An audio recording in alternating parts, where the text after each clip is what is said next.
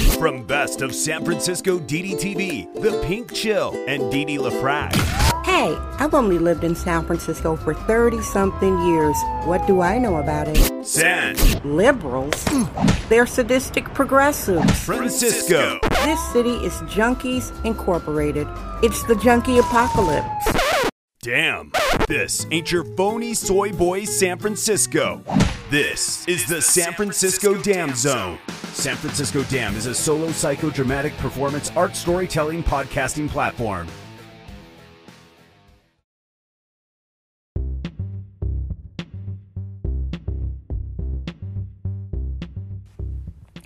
Hey there, it's Dee Dee. This is your daily Tenderloin Truth Bomb from that downtown San Francisco district.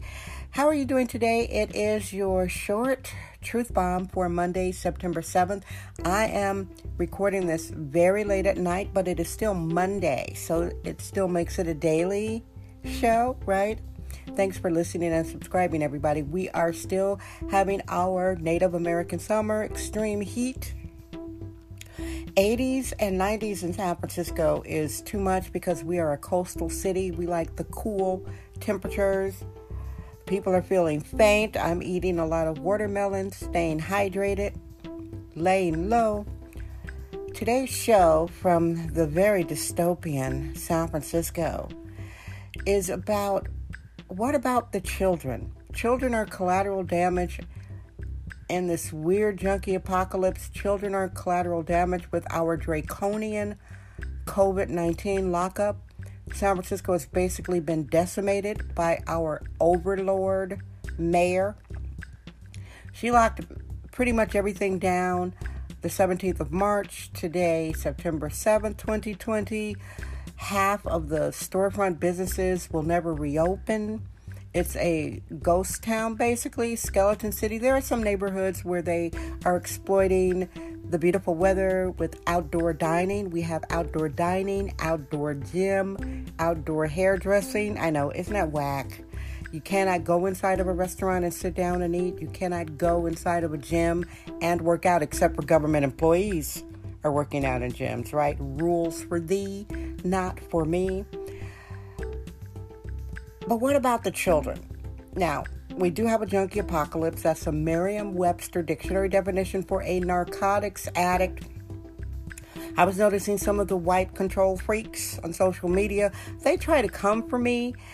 It's so funny, the word junkie seems to upset them more. They consider it derogatory, which proves they are ignorant because, again, it is a legitimate dictionary definition for a narcotics addict.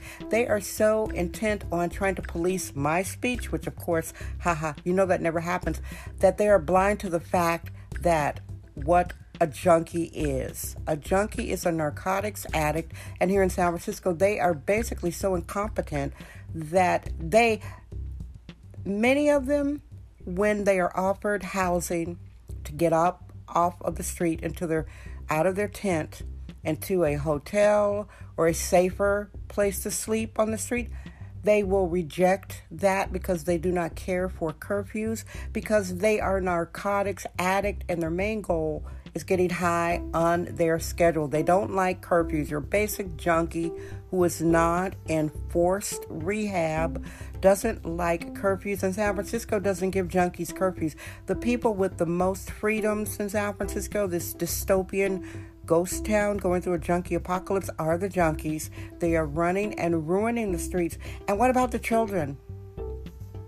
Yours truly, a sexist, womanist, bohemian, trophy widow. Haha, I robe. Yeah, I am a widow. I never wanted children.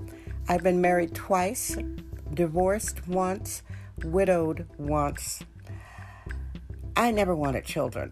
When I was a child, I knew I was never going to have children. My parents divorced, and some kids of uh, divorce, they don't um, become parents. That is what happens. You see, Perhaps your father abandoned the family, as mine did, or maybe your mom. You hear my voice crack. That's that's always like a misty moment. My father abandoned the family, or maybe you have a mom that's neglectful, and that will uh, inform your choices as an adult. I never wanted children because I saw having children as as a complete sacrifice It's a full time job.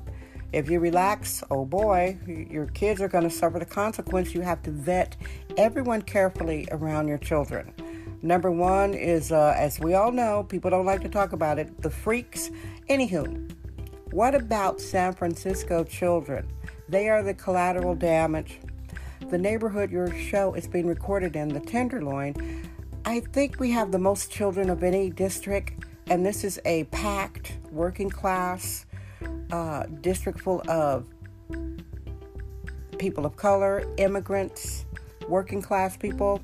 There are some millionaires, there are some swank areas. Basically, it's a working class district which was used as the city's primary junkie containment area, but the Tenderloin no longer is the primary junkie containment area. Basically, San Francisco is an open air junkie shooting gallery and an open air lunatic asylum. What about the children? Now, children of San Francisco, unfortunately, unless they are very much um, cloistered, and you cannot cloister a child that much in San Francisco. Say you go downtown, you want to go shopping, um, say you want to go to the symphony, uh, say you want to you know to go uh, take take in some arts, culture, theater when all that was open. Your child is going to see junkies staggering around on the street. They might see somebody openly defecate. Uh, they would see somebody nodding out. This is all regular, not an exaggeration. Needles hanging out of their arms uh, in that fentanyl knot where they kind of bent over while they're walking and they they're like stuck in a frozen position from smoking fentanyl. Yeah, fentanyl, the lethal painkiller. San Francisco children see all of that. Poor, middle class, rich. Now, the Tenderloin children were the collateral damage of the city using this neighborhood as a junkie containment area, and now it's a big deal because more white children in different neighborhoods are being dehumanized by the junkie apocalypse. White kids in the Upper Haight. I read about a white dad. He was kind of kvetching about his children. Uh, and the tent freaks, what they do, they, you know, will stand up and urinate. They don't care who's walking by. It's a complete dehumanization. And that City Hall allows these junkies to, as I said before, open air shooting gallery, open air lunatic asylum, that City Hall allows these junkies to just take up residence on a street without consideration of children and the citizens and businesses. That's that's very evil. But can you imagine people if you don't live in San Francisco? Imagine you're walking down the street with, with your mom, mom and dad, mom or dad holding hands, and there's somebody slumped on the street with their pants down. This is normal or they, they walk up to your parents demanding money, looking decrepit, smelling bad. This is normal.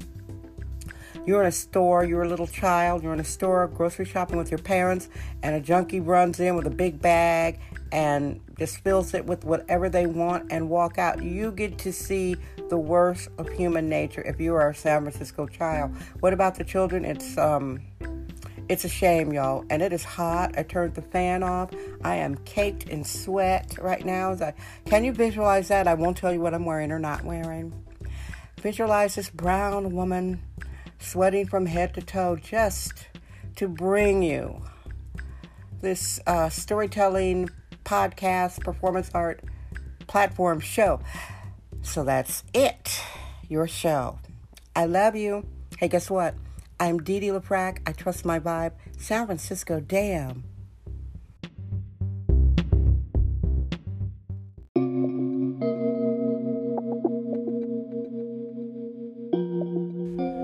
Thanks for listening to San Francisco Damn, your daily unfiltered short truth bomb. From the Tenderloin District in downtown San Francisco, demystifying a dystopian city. Honey, those sadistic progressives and that junkie apocalypse. Mm, mm, mm. Hey, have you subscribed? Keep being good. San Francisco Damn. Bye now.